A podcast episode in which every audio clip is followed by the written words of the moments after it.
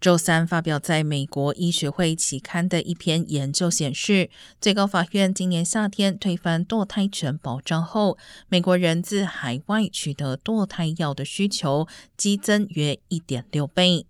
另一份研究也显示，美国女性前往堕胎诊所所需要的平均时间，在堕胎权被推翻之前，平均为二十八分钟。